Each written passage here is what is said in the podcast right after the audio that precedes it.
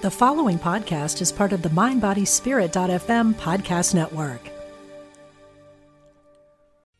Human design is a system that offers profound insights into your inner self and how you interact with the world around you. Quantum human design takes that process one step further, allowing you to become the architect of your own reality. Join Dr. Karen Curry for Elevating Your Life Script, a weekend workshop where you transform your life by crafting intentional narratives, May 24 through 26 at the Omega Institute in Rhinebeck, New York.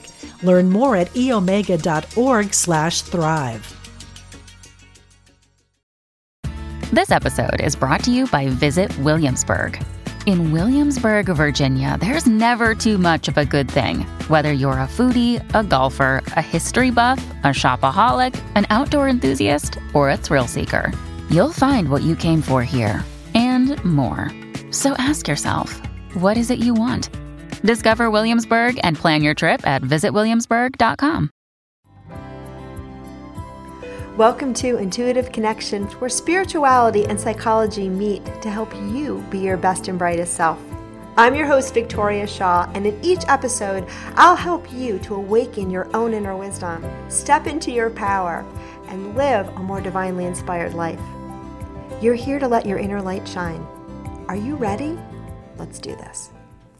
All right. Hello and welcome to Intuitive Connection. This week, we have a guest, Jennifer Moore, and I'm really excited because she was a connection from another soon-to-be repeat guest, Laura Powers, who has connected me with so many cool people that you have probably seen on this show. So I'm excited to have Jennifer here. Jennifer is the author of Empathic Mastery. She's an intuitive mentor, energy healer, and master trainer for EFT International. So Jen, welcome. Thank you so much for having me, Victoria. I'm so delighted to be here. I'm so delighted to have you. So I think we were going to talk a little bit today about empaths, right? We were going to talk a little bit about empaths. Yeah. That is a topic that's near and dear to my heart because I identify as an empath and teach about that gift widely and have been doing so as long as I've been doing this work. Yeah. And it's always fun to have a new perspective. So tell us a little bit about your book, about your work, and we'll go from there.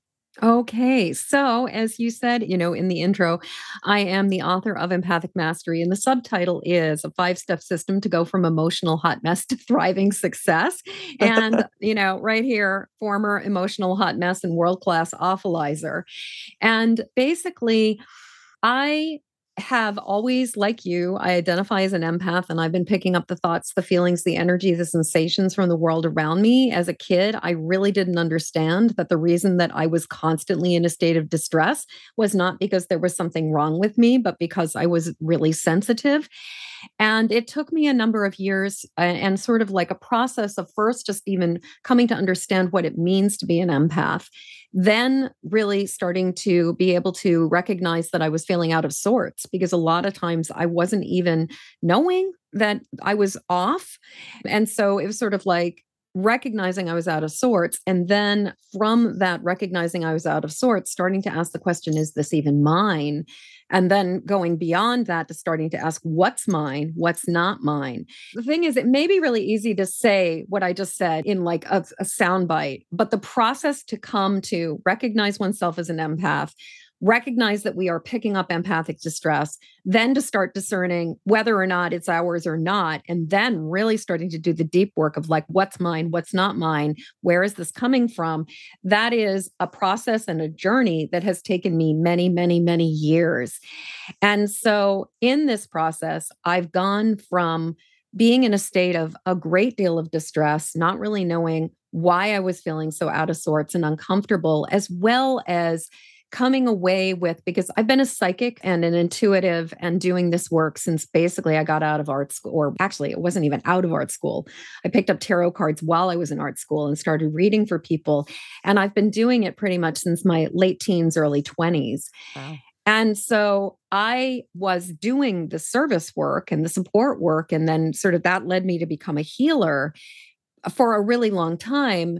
And I was good at what I did, but I was taking a hit for what I did because I was constantly absorbing their stuff and then really worrying about like what was going to happen to them and perseverating about it and just feeling really distressed. So in my own journey, learning how to recognize what's mine, what's not mine, and really starting to grasp the magnitude of what it means to be an empath, I just got lit on fire with the desire and the sense of like mission, urgency, like the call to support other people in recognizing themselves as empaths, recognizing what it means to be an empath, and being able to do things in a really different way. Because I really believe that when an empath is in that hot mess, world-class awfulizing, picking up all the thoughts, feelings, energy, and sensations from the world, the problem is we amplify the pain in the world. We don't really do anything good for the world.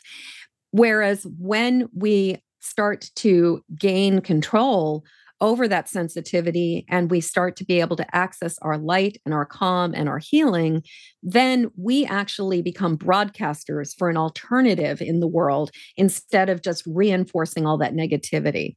So hopefully that's enough of an answer of like, who am I and what do I do? But I figure we'll just talk and it will all come out in the wash. You know, that's a beautiful answer. And, you know, when I teach about empaths, and I just taught a class, but, and we have a very similar perspective, right? I've been told by my guides again and again and again, and have communicated this to hundreds, you know, of clients, that when we tune into the pain channel for ourselves or for others, but, you know, we want to pay attention to ours and manage ours and work with what's in our space for sure. But when we leave our lane and go into someone else's and we interact with their pain, we are increasing. We are increasing. We may temporarily relieve them of their suffering in the short term, because it is possible to take, you know, someone's burden onto yourself temporarily. They will create more. Yeah. And you will be miserable. But also when we tune into those channels, we are bringing the vibe of the planet down. Yes. But one of the messages that I've been getting so strongly from the guides recently, I think it's what you were getting at, but it's a little bit different than what I understood or taught up until now, is that empaths, many of us, are really here actually to hold the higher vibration as we move into the new age, as we go through this transition. So as we can learn to use that amazing channel that we have and that interconnectedness we have with, you know, the emotional state of the world and then some, right? When we can learn to anchor that into the higher channels, then we're going to be the beacons of light that guide humanity to the next level. And that's what we all want to do. Exactly.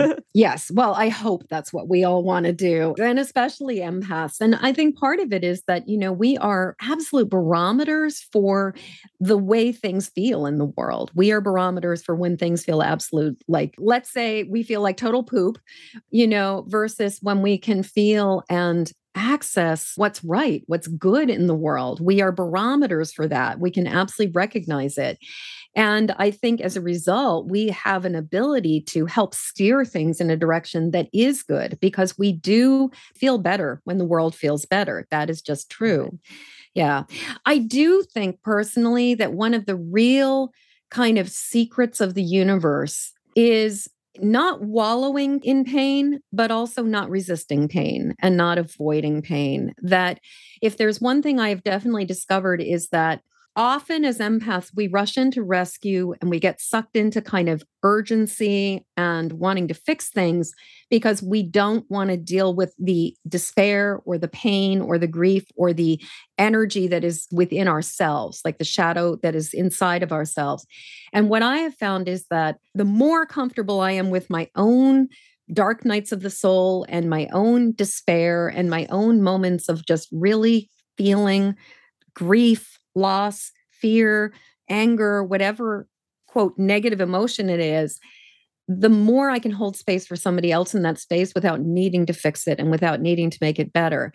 So what I've actually found is that I think a lot of the work we also are here to do is the work of holding space and transmuting the emotions, that it's not just that kind of like, just think positive thoughts when everything is going to like HELL, you know, in a handbasket. When it seems like that, because it really doesn't have to be. No, it doesn't have to be. But no, I hear ya. And I think that is true. What I often teach people and what I've often been told again from my guidance is Every time you feel into someone else's distress, it is an opportunity to take it back to you. Yes. And tend to what's going on within you. Tend to what's going on with you. Yeah. And I really do believe that so often the distress that we are picking up from the outside world is resonating within us because there's something going on inside of us that it can get a purchase on. Yes. If, you know, there's that image of like resonant chords and like how I just remember this really clearly struck a chord for me when I was much younger, but the idea of if you have stringed instruments in a room and they're tuned to each other, you can pluck the string on one and the other string that is tuned to that frequency will vibrate on another instrument. And I really think that that is part of what happens for empaths is that whether it's ancestral stuff, whether it is karmic stuff, whether it's just from this lifetime, that a lot of times the things that we are picking up on, there's a seed within us that it is activating and is amplifying. And so I couldn't agree with you more that our job is to look at, okay, what is it about me that I need to address and deal with? And in my experience, when I ask the question, is this mine? The answer is pretty much like 95, 96, 97% of the time.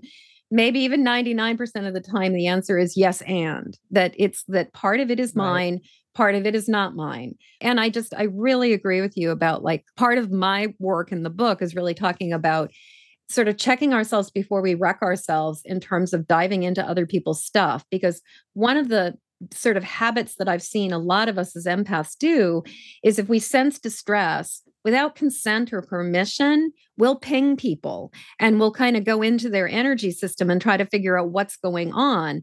And when we don't know any better, this is something we naively and innocently do, especially if we grew up in family systems that were uncertain or unstable, where we needed to use that ability to figure things out. I totally get that was, you know, it was a survival mechanism. But once we start becoming what I call the responsible empath or the empowered empath, then it really becomes a choice. Are we going to go there? And so, you know, part of my thing is a lot of times it's like, don't go there, little buckaroo, like that we do get to choose about not diving into the pain. Yeah. I love that because I know for myself, that was a real revelation to see, and it still happens, you know, to learn that I was trolling, you know, in a loving, kind way, probably, but it was just a habit of checking in with other people's energy, the people around me, to make sure I was safe, to make sure they were safe. And again, totally a habit from childhood. And I think that a lot of people do that without realizing that they're doing it. But in so doing, that's actually how you're sponging. You know, You're sponging because you have those little tentacles going out, checking on everybody. Yeah. Yes. And I mean, I grew up in a family with a mother who was very sensitive and empathic and very intuitive, but also didn't have a vocabulary for it, had left the church and didn't replace it with anything. But she regarded worry as the highest form of virtue. Like for her, worrying about people was like her way of expressing love. And so I grew up with somebody who demonstrated or modeled worry is the way that you do this. And so she was constantly spreading her feelers out and constantly picking up on the distress that was going on with all of her family members. And certainly not doing anybody any favors by losing sleep every night and being completely distressed because there were things that she could not do anything about. You know, that's amazing because I think a lot of people will resonate with that. Yeah. Human Design is a system that offers profound insights into your inner self and how you interact with the world around you. Quantum Human Design takes that process one step further, allowing you to become the architect of your own reality. Join Dr. Karen Curry for Elevating Your Life Script, a weekend workshop where you transform your life by crafting intentional narratives, May 24 through 26 at the Omega Institute in Rhinebeck, New York. Learn more at eomega.org/thrive.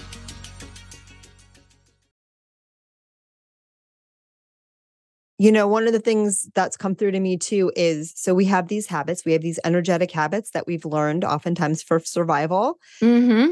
where we are checking in, but we also have these belief systems around what it means to be a good human being. And for many of us, we have this conditioning that says it is actually my job to caretake the planet, right? It is my job to worry about other people. And it is not, let me tell you. And I know Jen would agree. Yes. It is so not your job. Even if you are in the line of work that the two of us are in, we have both learned that it's not our job.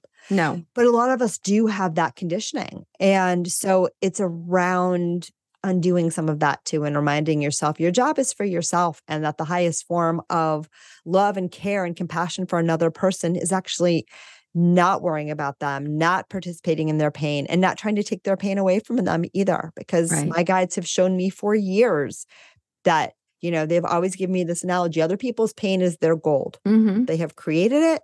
They can handle it. You may, as a guide, be able to help them navigate, negotiate, and free themselves from it, but you don't touch it. Mm-hmm. And we don't steal each other's currency, right? Yeah.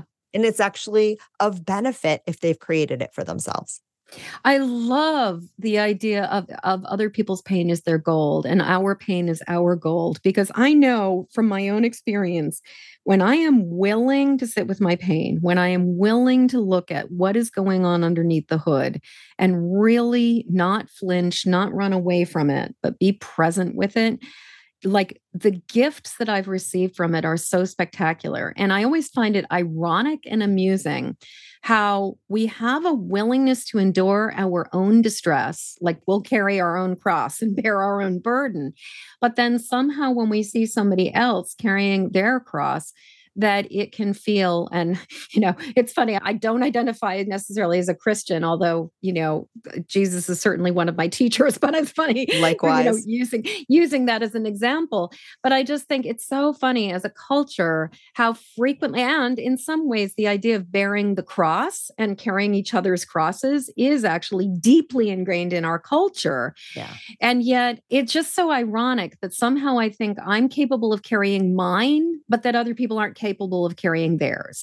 And I really do think there's a bit of hubris in that perspective when we start thinking that not only are we responsible for or capable of dealing with our own challenges, but that somehow we're going to be the ones who are going to be able to deal with other people's too. Right, exactly. Yeah. And this idea of who are you to think that it's your job, that you can do it better. Right, right. And respecting the integrity of every human being's experience. Like, they got this. Yeah. They got this. Well, and for me, another part of it is like getting the perspective of where I fit on the bus. You know, for many years, I was the person who thought that I was supposed to be in the driver's seat with my hands on the wheel. And I mean, it's like, and my feet dangling above the seat, barely able to, if even able to touch the pedals. And when I really turned it over to divine source and said, you know, I am not responsible. Like, you know, these people have higher powers in their life and I am not it. The planet has a higher power in its life and I am not it, or her life. Like, I am a cell in the body of this earth. I am not responsible for all of this. And really getting out of, like, literally just sort of like asking my guides, asking my guardians and angels to like lift my little batoxies off of the bus seat, the driver's seat, and put me over the line. And I have this image of, like, I have this little orange shopping bag that I got years ago. I literally have this bag that I got years ago at Whole Foods with a pumpkin on it. And I just imagine it's filled with like Capri Sun juice boxes. And I'm just going around giving juice boxes to the littles in the back of the bus and sitting down next to the one who might be a little bit upset and just going, look out the window. Isn't that interesting? What does your juice taste like? What's going on? That's my job. Like, I'm not here to drive the bus, and I cannot drive the bus. And I personally believe that no human can drive the bus, that collectively we can make better choices, but that there is a divine force that is substantially greater than us that is ultimately in charge of the flow. Right. Yeah. And it's about finding where you align with that. Yes. And trusting in that for yourself and for others. Totally. Yeah. And as you were talking to, I've been thinking a lot of things, so many questions, but one of the things I was thinking a lot of people too, at least a lot of the clients that I work with, and maybe people that are drawn to this particular conversation, because that's usually how it works. Some of us have this early childhood conditioning where we may have been born to parents or into families where the level of awareness was not at our highest level. Mm-hmm. You know, you may be a wiser soul, an older, wiser, whatever. It's not a value. How about awakened? More awakened or more aware? More aware. Right. More aware I like, because awakened's got its own. Yeah. And again, sometimes we come out a certain way and it still takes us a little bit time to catch up with ourselves. But I see that a lot. And I see that a lot with my clients too, where you may actually be able to see how other people could solve the problems in their lives. You may be able to see where people are creating distress for themselves unnecessarily. Mm-hmm. And because you have that intuitive knowing, and a lot of us came in with it as children, right? We get this mistaken idea that we can fix and solve everybody's problems for them and that it's our job. And particularly if it's your parents or people close to you, you know, it becomes a matter of survival where you think, wow, mommy's upset. I need to fix mommy so I can be safe. A lot of us have that conditioning too. You don't have to. But I think what's important to recognize is just because you can see the path, first of all, sometimes we project and we just think we can and we're totally clueless. So there's that. Yeah. But even if you can, right? Even if you can see the way out for somebody else, it's their job to find their own way. Mm-hmm. We both provide guidance for a living. And I'm sure you work the way that I do. You know, I get out of the way and I let their highest guidance talk through my mouth. So it's really what I think at all. But even, you know, if somebody comes to you and, you know, they still are in the driver's seat to decide what they're going to do. Mm-hmm. And this game of life is for us to discover on our own. So it doesn't even serve if, you know, first of all, if you tell someone your answer to their problem, they're probably not going to listen. Right. But that's actually not the answer they need. The one they always need is the one that's within them. And the only place they're going to find that is on their very own way and their very own time. Yeah. Well, and again, I mean, this is such a rich conversation because this starts to go into like, what is the role of the healer? What is the role of the guide? What is the role of the facilitator? What are we here to do? And for me, one of the things about being a responsible, empowered empath is about the idea that aside from rare circumstances where I am in the role of either guardian for somebody who is not capable of speaking for themselves or advocating for themselves, like cognitively incapable of doing that. I'm not a parent, so I'm not in the role of having a child that I'm responsible for. But every so often I get put in a position where I'm the grown-up. Or being a first responder where somebody is literally incapable of taking care of themselves. Aside from those situations, my belief is that I absolutely must have consent before I engage with any kind of intervention or any kind of energy support or anything like that. And that it really is, for me, it's about collaboration, it's about consent, it's about agreement. And even if I do get a flash and spirit, like one of the things I do is that my guides will be like, tell me something for them. And I will actually be like, if I have not specifically, if I'm doing a reading and somebody's hired me to like channel information and just let it rip, I just like open up and just like they talk. But if I'm in a situation where I'm having a conversation with somebody, or I'm even in a situation where I'm doing some healing work with somebody and intuitive guidance comes through, I actually have a policy that I wait 3 times for the same piece of information to come through before I share it. And then the way that I will share it with people is I will say, you know, I've been getting this sense of something, or I've been getting a flash, or I've been getting a hit about this thing. Would you be interested in hearing it? Right. So I'm giving them choice about whether or not I'm going to share it. And then the other part of it for me is I had to learn to completely let go of any agenda and any investment into whether somebody was going to take it or not. And I had an experience years and years ago when I was working as a psychic, where I had this woman come into me who was at the time abusing narcotics. And I could see in the cards, they were very clear that if she kept going down the path she was on, she was going to die fairly soon. And when I saw that, I mean, I was in my mid to late 20s at the time. And so when I saw her story or her thing, I was like really distressed about it. And I was like, if you don't stop doing these things, you are going to die. And she kind of heard me and took the information and walked out of my shop, and I did not see her and I did not hear from her. And I figured, oh, well, there goes the junkie, like, you know, gone. Literally 20 years later. She walks into my brick and mortar studio in another state where I'm not even doing psychic readings. I was doing tattooing as a healing art. And she comes in and she's like, you did a reading for me 20 years ago. You told me that I was going to die if I didn't stop doing this thing. I got into rehab within weeks, months of this thing. I turned my life around. Wow. Sometimes we have no idea that if we offer the information, it is going to land.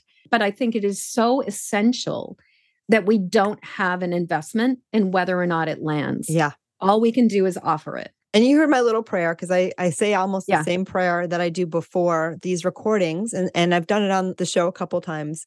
And a big part of that is where I release the outcome.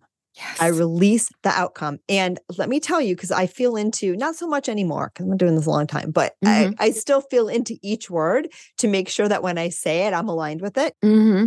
And that is always the hardest one. You know, I'm better now, but that was historically the hardest one, letting go of the outcome of the work. And I remember years ago having a client, very sweet client, and she said to me, Victoria, I hate when you say that. Because when you say, I'm releasing the outcome to how this is supposed to go, I feel like you don't care about me. Mm-hmm. You don't care about how I'm doing. And, you know, and I'm like, no, you know, nothing can be for, and that was my conditioning too. Like, it was great that she put that in my face for me. But of course, it's the deepest level of caring. Yes. And respect when we can say, I'm aligned, I'm going to share what comes through, I'm going to do my part, and then I'm going to hand the baton back to you because I respect you and your power. And I'm going to let you figure out what you're going to do with it and respect, you know, your own integrity. And I respect you to be able to figure that out. And I'm out, right? That to me is the highest form of compassion and love. And the thing is also, when we worry about people, we weaken their energy system, and we also are perceiving them as less than. Right. Whenever we perceive them as incapable of finding their own solutions, whenever we see them as being like, oh, I just know he's going to make a total mistake. When our will gets engaged with it, it does not strengthen anybody for us to put our ego, agenda, and will into what we think they should be doing, because it is so disempowering. It's just so incredibly disempowering. Whereas when we can be like, here you are here, we're having this conversation. I behold you and your sovereignty. You behold me and my sovereignty, you know, and you get to make choices. And I mean, sometimes it's painful. I mean, there are dear ones in my life who have made, particularly who are struggling with substance abuse issues, you know, in and out of rehabs and making just not quite ready to make the better choice. And yet it's their journey. It's their life. And I've gotten a lot from my father passed over back in 2020.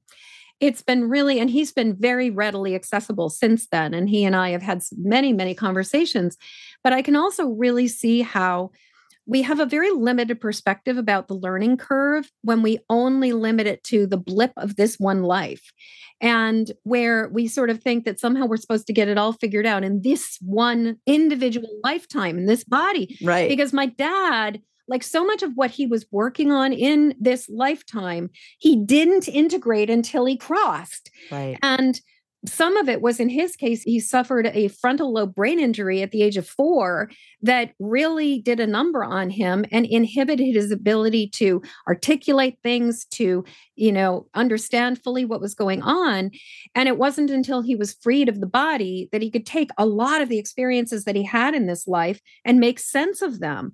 And so that's the other part of it is like, just because it looks like somebody's living a life of failure doesn't mean that they're not exactly where they need to be. They are always exactly where they're supposed to be is the message that I get. And I love that. And again, we don't understand necessarily the journey of each individual soul and, you know, how they are choosing to do their learning, do their growth, what they are here to do. And again, it's your image of the bus. Like, you know, you are not qualified to drive that bus. I am not qualified. I don't have, my legs are not long enough.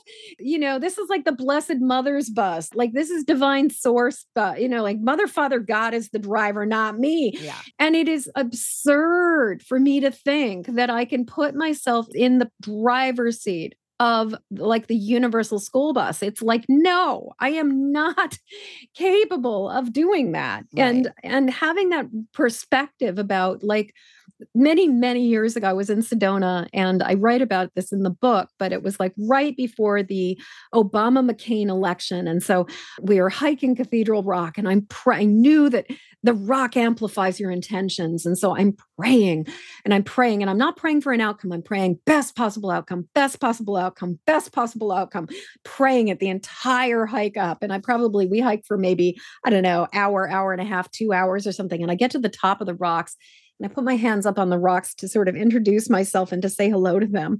And I heard clear as day in my head, I hear them say to me, "We mean you no disrespect, but please allow yourself to be insignificant."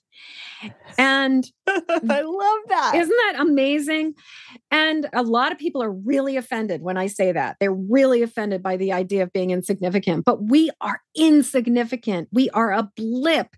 And even in terms of the life of the planet, she will go on long after we as a species have, like, you know, turned off the last light and, you know, left our shoes in the shoe room. Like, she will go on. And what the rocks showed me was the ephemeralness of each individual life, of like the smallness of how fleeting these existences that feel so significant to us are really fleeting.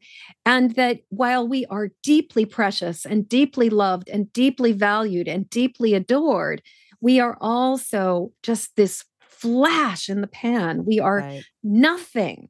And that brought me such a sense of comfort. Like, this is such a temporary period of time. This whole birth pangs and transformation and like struggles as a species to figure all this stuff out, it is so incredibly temporary. Right. I love that. Yeah. And it releases the heaviness of the responsibility and lets you actually bring your full majesty to this earth, right? Because you're not trying to control everything, everyone. Like, you can just exhale and breathe and be who you are and be that flash of light that is, you know, collectively the most beautiful, brilliant thing that we could ever imagine. Yeah. Oh, I love that. All right. I know that you have a side gig as an Akashic Records reader. I do. Meaning, you know about this whole past life thing and how, you know, this isn't our only go round. The question that's coming to me, Jen, is, do you see, when you're doing Akashic Records reading for people, do you ever see any patterns with empaths and with being an empath? Ha! I know. Oh, what an amazingly interesting question. So the way that I work with the Akashic Records is that I actually don't just go in and read the books for people and tell them what I see. I actually lead people into the record halls. I introduce them to their record keepers, and together we look at the books. So I show them how to access their room. I show them how to access the halls. I show them how to access their record keeper, and then their record keeper brings them the most important book. And then from that, you know, the record keeper will open it up for them, or they might open it themselves. And then I'll be like, what do you see? So for me, the work is very much about an ongoing dialogue and an ongoing conversation. And I'm just trying to think of this. It's like, what I definitely have noticed with the work is that I can see threads of patterns with whatever issue somebody's bringing in, how it relates from this life, from this family programming, from these pieces, that there's often multiple pieces that are all weaving together and weaving into it.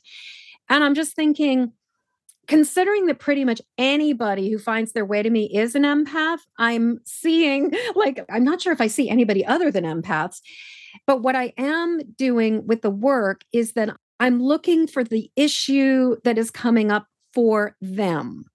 But one of the issues that seems to be a very, very common, like very much an issue that many of us are working through in this time, in this incarnation, and have brought through from multiple ones, is like the fear of being seen, visibility, you know, like anxiety around visibility, the message that it's not safe to shine, that it's not safe to put ourselves out there, that it's not safe to speak the truth, and the fear of retaliation, the fear of retribution, all of that, like sort of witch wound, persecution fear, visibility fear. That seems to be something that is fairly consistent and in general is fairly consistent with most of the people I work with, not only with doing Akashic record work, but also just in general. Got it. Yeah. And what's your own history with that? Yeah. I mean, I came in with an incredible amount of past life terror. I came in with memories of being burned. I had an absolute terror about the house being burned down as a child, like house fire fear. I remember, like, I knew I was magical. You know, I was a witch for Halloween many. If I wasn't a witch, I was like a vampire, or I was like an old-timey Victorian lady.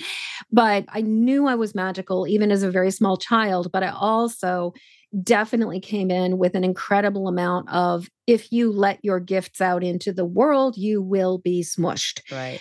So absolutely a journey that I've been through. Yeah. And continue to go through. I just always know that whoever walks into my office is always exactly what I need to learn, or I've just learned, or I'm in the process of learning, or any of the above. Yeah. No, I love that. And I do think that that's a theme for a lot of people, yeah, a lot of empaths, and also a lot of people moving into their own creative gifts, intuitive gifts, and also just people that are really ready to live more authentically and live in greater alignment with their higher selves, right? Because, you know, a lot of us have been around the block in enough bodies where, you know, we were not welcomed and honored for doing so.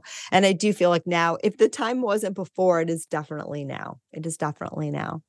All right. This has been amazing. I can't believe we have to stop start to stop because I have so many more questions for you. And the last one I'm going to throw before we do the standards, because I feel that it's important, is, you know, we alluded way back to this idea, and we're kind of coming full circle to it. This idea that, you know, where we get triggered by others, where we want to go and fix and heal, where we sponge up their stuff is often where we are still hurting. Yes. We are still, you know, wanting to heal ourselves. You know, and you talked about sitting with your pain. Yeah. And I'm curious for you, what does that look like? Because, and I'm going to qualify it because, you know, I get a lot of people on the show that like, you got to sit with your pain. And I'm not against it. I think we do have to be present, and wherever we resist, you know, things will persist. And I also understand too, if that pain feels overwhelming right now, be kind to yourself. Absolutely. And the biggest thing that you can do is wherever you're at, give yourself a whole lot of love, because yes, to me, that is where it's all at. But what does that process look like for you? So the first thing that comes to my mind is I want to clarify something. There is a really, really big difference between sinking into our bodies, being in our heart, and sitting with the truth of the emotion we are feeling at the moment and being in the true essence of what we are in versus going into the narrative and perseverating on the story. And the thing is that a lot of people, in my experience, go into the story, not the actual feeling. And sitting with the story is futile. Like, there is no benefit to sitting with the story. There is no benefit to going through the narrative over and over and over and over and over and over and over again. And I think that there are a number of people who think of perseverating and like fretting and retelling the story again and again is the way to sit with the pain. That's not what I'm talking about. I'm talking about sinking into my body and sinking into my heart and feeling the tenderness of whatever it is that is present within myself, acknowledging the stuff that I may be feeling from the world outside of me, and like offering it back out, like just sending it back to wherever it belongs. I don't know where it belongs, just sending it back and letting it be. But then sitting with, what does this tenderness feel like in my body? What does this tenderness feel like in my heart? And then being present with it with an incredible amount of love and compassion. It is not about going back into the narrative. It's not about sinking into the resentment. It's not about sinking into the idea of this was completely wrong. And what I find is that if I sit with the pain in the sense of, or sit with the emotion, that if I'm just willing to just bear witness to the emotion, like weather it generally, I mean, every so often, yes, you have a hurricane that takes a couple days to go through and it does some pretty big damage. But most of the time, weather shifts pretty rapidly. Right. And pain or emotions also shift very rapidly when we don't resist them. Right. So I think sometimes what people see as sitting with the pain is actually perseverating and going into the narrative, which is ultimately a way to avoid feeling feelings because we're up in our head, not in our heart. So for me, it's always about sinking into my body, sinking into my heart. And also, as a master trainer for EFT International, you might imagine that tapping and just holding the space by tapping is a big part of how I can be present to what I am feeling. That's beautiful. That's beautiful. I'm so glad I asked that question. I'm so glad you did too. And such a beautiful explanation. And the guide's reminding me too, that even the word pain is a story. Right? Yes. Because when you're in that sensation, like, and I've talked kids through like bee stings before, which are not pleasant. When you are really present with your sensation sometimes too, right? It's just sensation. It is just sensation. Some is more comfortable than others. Yeah. Well, I was a beekeeper for a number of years. And so I've experienced bee stings that are just absolutely ecstatic, you know, where it feels like sparkly heaven moving through my entire body. And I've definitely had the experience of a bee sting where it's like, oh, this is not fun. Right. I'm much more of a fan. I mean, wasp stings, on the other hand, not such a fan. But yeah, I agree with you that like even the interpretation of like calling something pain, you know, like if we can just back off and experience, like acknowledge this is an emotion, this is a tender sensation, you know, I'm here with this. But again, like not necessarily labeling it, also approaching things with curiosity. Yes. As opposed to approaching things as if we know what it is. Yeah. Brilliant. Yeah. All right. We're going to have another conversation because we could talk about this all day, but we could talk forever. Yeah. I'm getting that feeling, but in paying attention to the time that we have been talking so far, I ask every guest on the show, how do you experience your intuition? I experience my intuition in a number of different ways. I experience my intuition in a deeply felt sense, like an embodied sense of yes and no, and the feeling of sort of the leaning in and leaning towards, and the feeling of like, yes, this is aligned, or that feeling of like, oh, this does not feel right. And so it's very, very felt, like within my gut, like literally kind of in my belly, in my solar plexus, in my heart.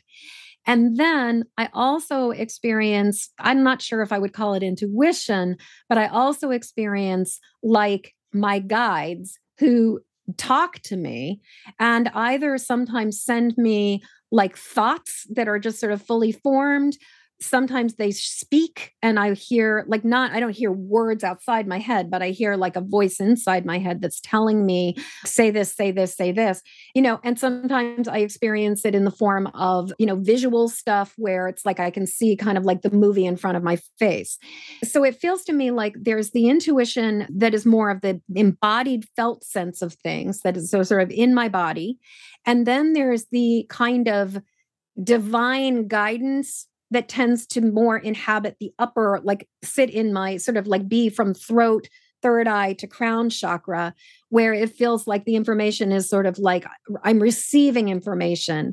But part of it is that what I find is the distinction for me between perseverating worry, Jennifer's ego being involved in it versus coming from something different than me is that when it comes from something different than me, it just feels like information. When it's coming from my stuff, it feels urgent and it feels stressful and it feels like worrisome. And then all of a sudden I'm like, you know, like taking it and running with it. So I can generally tell when something is intuition also, because there isn't an emotional charge in the same way to it as there is when it is more of my fear, my worry, and my concern. Yeah. Amen. Yeah. That was beautiful. All right, my friend, this has been great. I know we're going to do this again because I just think we are. But in the meantime, as we wrap up for listeners, if people want to find your book, if they want to find you, if they want to work with you, can you tell us quickly where to find you and what that would look like? Okay. So easy peasy. If you want to get a copy of the book, empathicmasterybook.com. And if you want to listen to my podcast, which Victoria has graciously said she wanted to, or was willing to trade a swap. And so she'll be joining me at some point in the not hopefully terribly distant future, depending on when this airs. That's empathicmasteryshow.com. You see a theme going on. And if you want to learn about how to work with me in a number of different ways, from being involved in my free Facebook group, all the way to doing very, very high touch, bespoke, one-on-one, long-term mentoring, go over to empathicmastery.com. That is easy to remember. Easy. And we'll have it all in the show notes too. Perfect. Jen, thank you so much. This was great. I'm so glad we connected. Oh, Victoria, I'm so glad we connected. I'm so glad. And thank you, Laura, for hooking us up, and also for PodMatch for hooking us up. Because you and I got hooked up within a week, or 2 weeks, in two different ways. Yeah. And that's how you know it's a thing. That is how you know. Yeah. Laura said, oh, you have to talk to Jen. And then when I reached out to Jen, she's like, I just reached out to you on PodMatch. Yeah. So yeah, that's how you know. And those of you who found our conversation today, that's how you know too. So yeah. Exactly. There's always those beautiful synchronicities. And I want to take a minute too to thank all of the listeners for tuning in, because I wouldn't get to do this without you.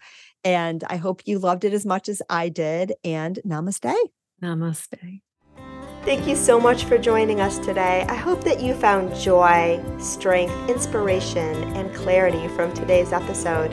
If you'd like to learn more and connect with an amazing group of like-minded souls, please join us over on Facebook in the Intuitive Connection Community Facebook group, where we explore these topics in deeper detail, have additional live teachings, and host Facebook Lives with our amazing guests. I hope to see you there. And of course, if you want to learn more about me or the work that I do, please check out my webpage, VictoriaShawIntuitive.com.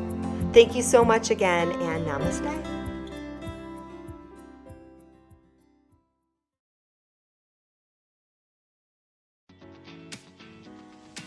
I'm Victoria Moran. Since we launched the Main Street Vegan podcast back in 2012, lots more people have discovered the way that moving in a vegan direction can infuse our lives with vitality, spirituality, and compassion. My guests are experts on every aspect of making this work in your real life and our real world. Join us for Main Street Vegan here on MindBodySpirit.fm.